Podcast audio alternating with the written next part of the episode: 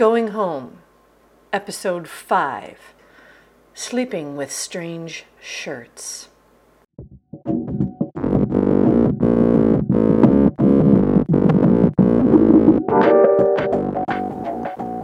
Chapter 15 Maynard is walking towards us on another farm laneway.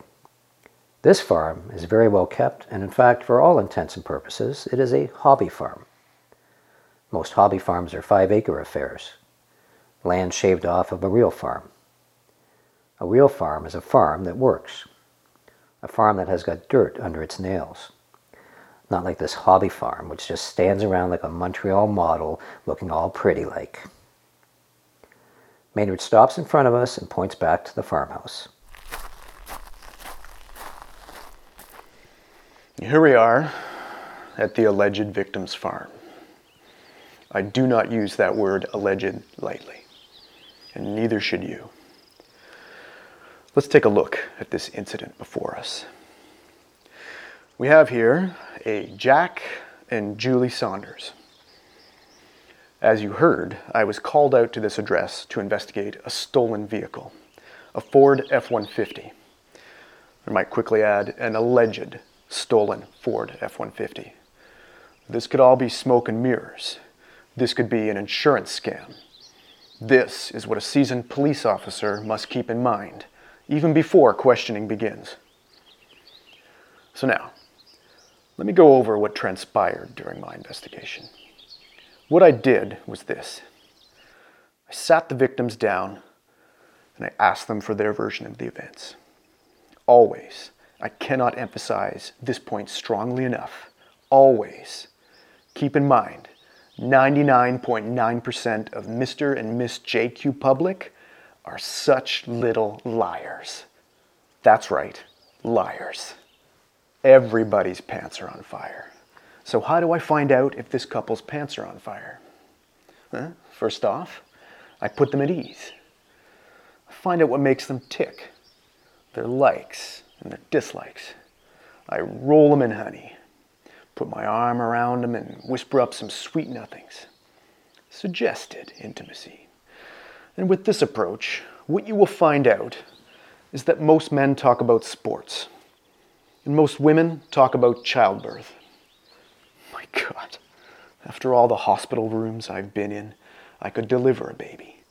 I have sat through epidurals and contractions and pain management, up and down and all around the mulberry bush, right up to and including what to do with the placenta.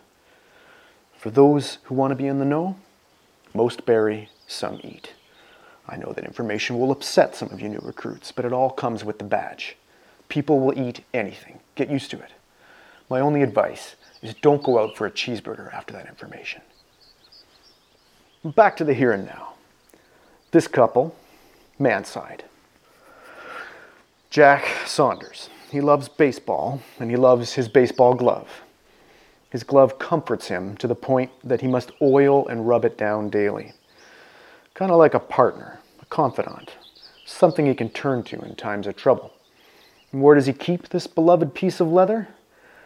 In his beloved F 150. So, we can eliminate Jack from the get go. He did not have this truck stolen. We still have the question of Miss Julie. Miss Julie could be jealous. Miss Julie could be outraged by a husband who spends a great deal of time riding around in a Ford F 150 pickup with a well oiled baseball glove. At this point, we don't know. So I got to talk to Julie about Julie. And I decide to put it to her, straight up, fastball, right down the middle.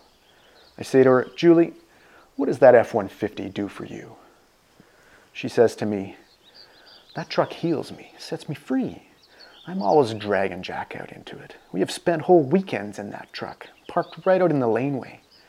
Don't ask me what we get up to. And I surely did not. All I can say is this she's a farm girl. And fair warning to all you city recruits getting involved with a farm girl is not for the faint of heart. In fact, getting involved with a farm boy is also not for the faint of heart. They have seen way too much livestock being created. And all that creation observation, it does something to farm folk. For lack of a better term, it lowers barriers. From me to you, lower barriers concerning sexual moves isn't always such a bad thing.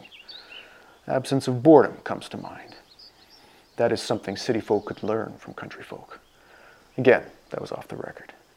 Bottom line, Jack and Julie have not had their pickup truck stolen for an insurance claim, and they have given me a description of the truck thief.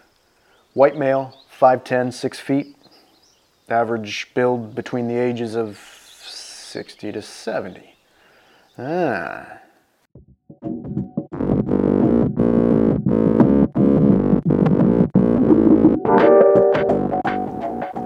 Chapter 16 It is now dark, and we are at the Sullivan farmhouse. An outside light is on. This over the back door light has a hot spot that extends to about five feet to either side of the light before it falls off into the night. During the following, Esther will walk back and forth into and out of the hot spot. She toys with an unlit cigarette. For background music, we have crickets. Crickets are the very best of all the insects.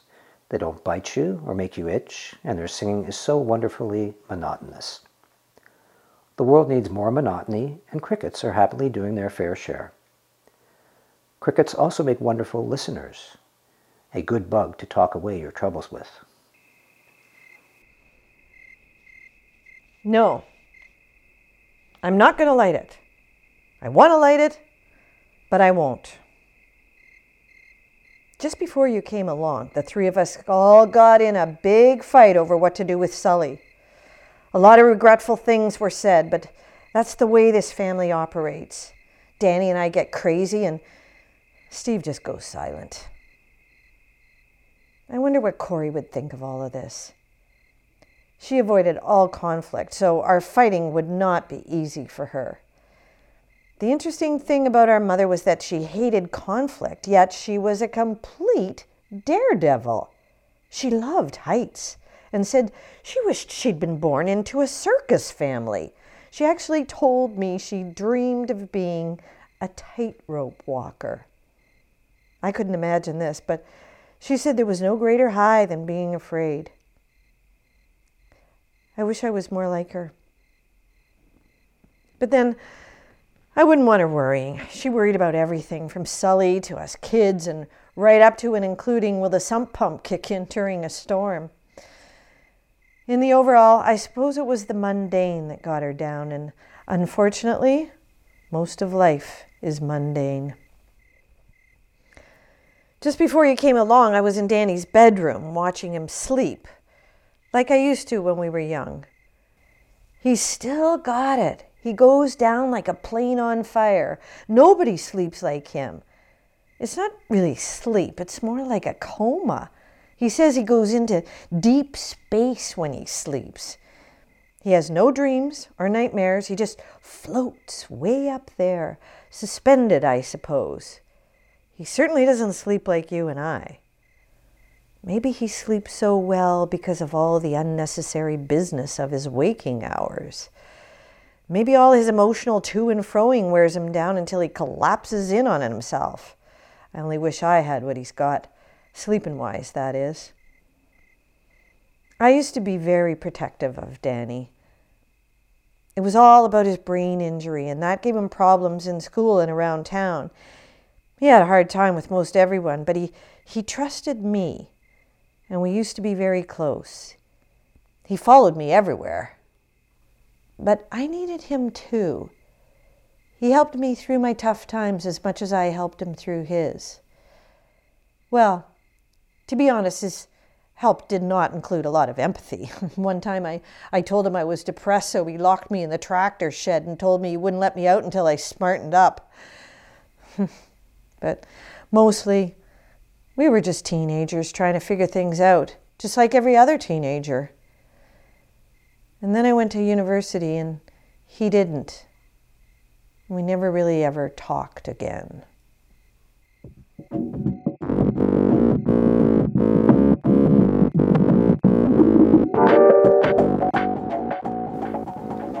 Chapter 17 Still night out.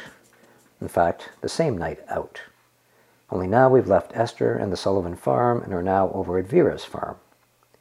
Vera is sitting on her front porch, rocking back and forth at a good thinking speed.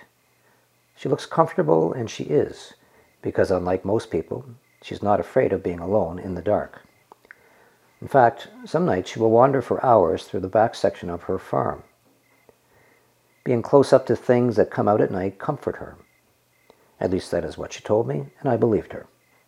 But she is not out wandering her back section now. Right now, like I told you, she's sitting on her front porch, sitting and rocking and thinking. Before this moment, she hasn't paid us any attention. She now turns to look at us. One other thing I forgot to mention earlier. She is wearing Sully's shirt. Like I told you before, it's important to get to know the missing person. That is what opens the channels from beyond. So the mystery can come in and tell you where they got to. But I am not getting anything right now.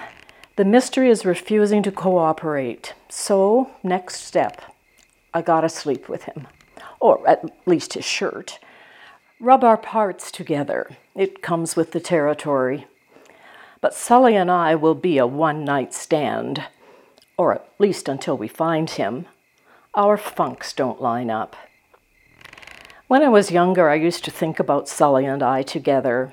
He was interesting looking, took care of himself, and had that whiff of danger about him. But don't get me wrong, my straying mind did not mean I did not love my husband.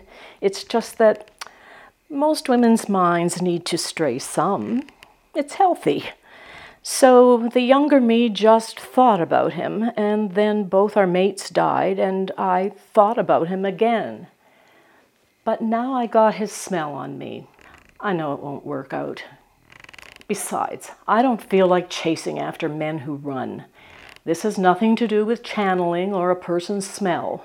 This is all to do with old age wisdom. And my old age wisdom goes like this first thought, best thought. I love being old. Some people are made to be old, and I am one of them. Getting old for me has been nothing but the best. I have churned my way through all my self esteem issues and ended up thinking young again.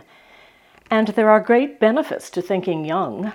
I am again embracing my youthful spirit, trusting my bones, and willing to make some mistakes again. I am smelling everybody with a brand new vim. I can smell love and I can smell fear, just like a good dog.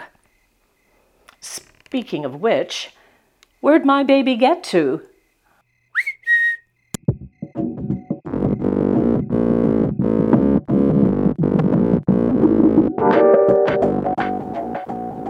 Chapter 18. Again, same night. Only now we are with JJ. He is standing in his laneway looking out over his acreage. Last night we had a night storm, one of those long sweeping arcs that come out of the east and disappear somewhere into the lake. As soon as the night storm passed, we'd all pile into cars and head for the water because that storm meant big rolling waves where we could body surf, drink beer, and try to feel up our girlfriends. There was danger in the air, and you got a lot further with a girl with danger in the air. Sort of gave everyone a feeling of we could all be dead. We better have some fun. I have never let my daughters out after a night storm with the air full to overflowing with that we could all be dead feeling. Of course, they snuck out on me. The pull of danger runs much deeper than one of my idle threats. I haven't been down to the lake after a storm in years, but last night I went. When I got there, it was just like way back, all wild and woolly. Breakers breaking, row on row, one after the other, military precision. Boom, boom, boom. And for some reason, I couldn't resist the water. So I took my clothes off and waded in. and it was like a crack of fun went through me. I had totally forgotten about the healing powers of a night storm swim. Stroke, stroke, stroke, and then stop and let the sound of the waves come through you. And it all came back to me right away, like 50 years were nothing but a blink. Remember when you used to tease a hot stove with your hand? You kept putting your hand closer and closer to that burner. Well, that is the very same sensation you get when you tease storm waves. With each wave, you edge out a bit further and further, waiting on that really big wave. That wave that you just know is gonna beat the shit out of you, sand bruise you from head to toe, and suck you way back out where you have to swim like a son of a bitch to get to a sandbar and safety. So I did it. I did it again. Just like being 17 years old over again. And it felt so good. So very good that I got a hard on. Not an enormous teenage hard on, but one I haven't seen since my 40s. I'll take it, thank you very much. Now, at this point, what I would have done if I was 17, again, was to get rid of that thing. As they say today, masturbated away. We called it jerking off. I almost bowed to that wonderful tension. But then I thought, what if somebody catches an old man like me jerking off in Lake Huron? How's that going to look? Huh.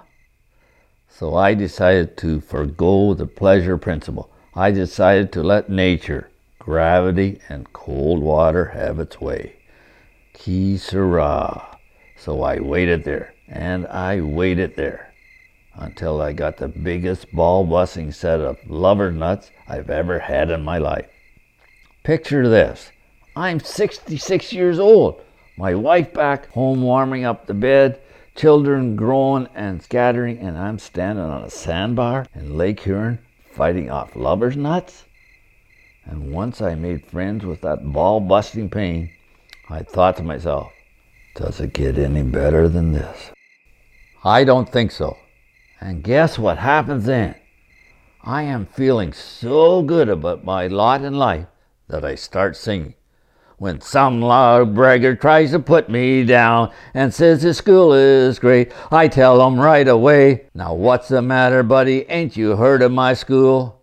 I remember every word, and I sang the whole goddamn song. I'm fucking Brian Wilson out there. That all happened last night. The reason I went down to the lake in the first place was to look for Sully, but he wasn't there. I'm worried about Sully. Lately, he hasn't been himself. Feel that east wind coming on? East wind always spells trouble.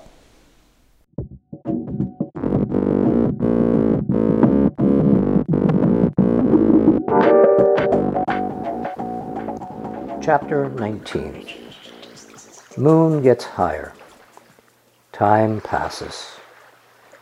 We take a hop, skip, and a same night jump over to the shores of Lake Huron again. It is almost morning, just before dawn, when the sky is the darkest. Black on black. Sully is standing on the shoreline. His back is to us. He is smoking and looking out over the water. Suddenly, out of the east comes the wind. It rapidly gains speed, but with no storm or rain to accompany it, just the wind, whipping up waves that crash and burn out all around Sully's feet. He keeps his back to us. This is a private moment. For once, he has nothing to say.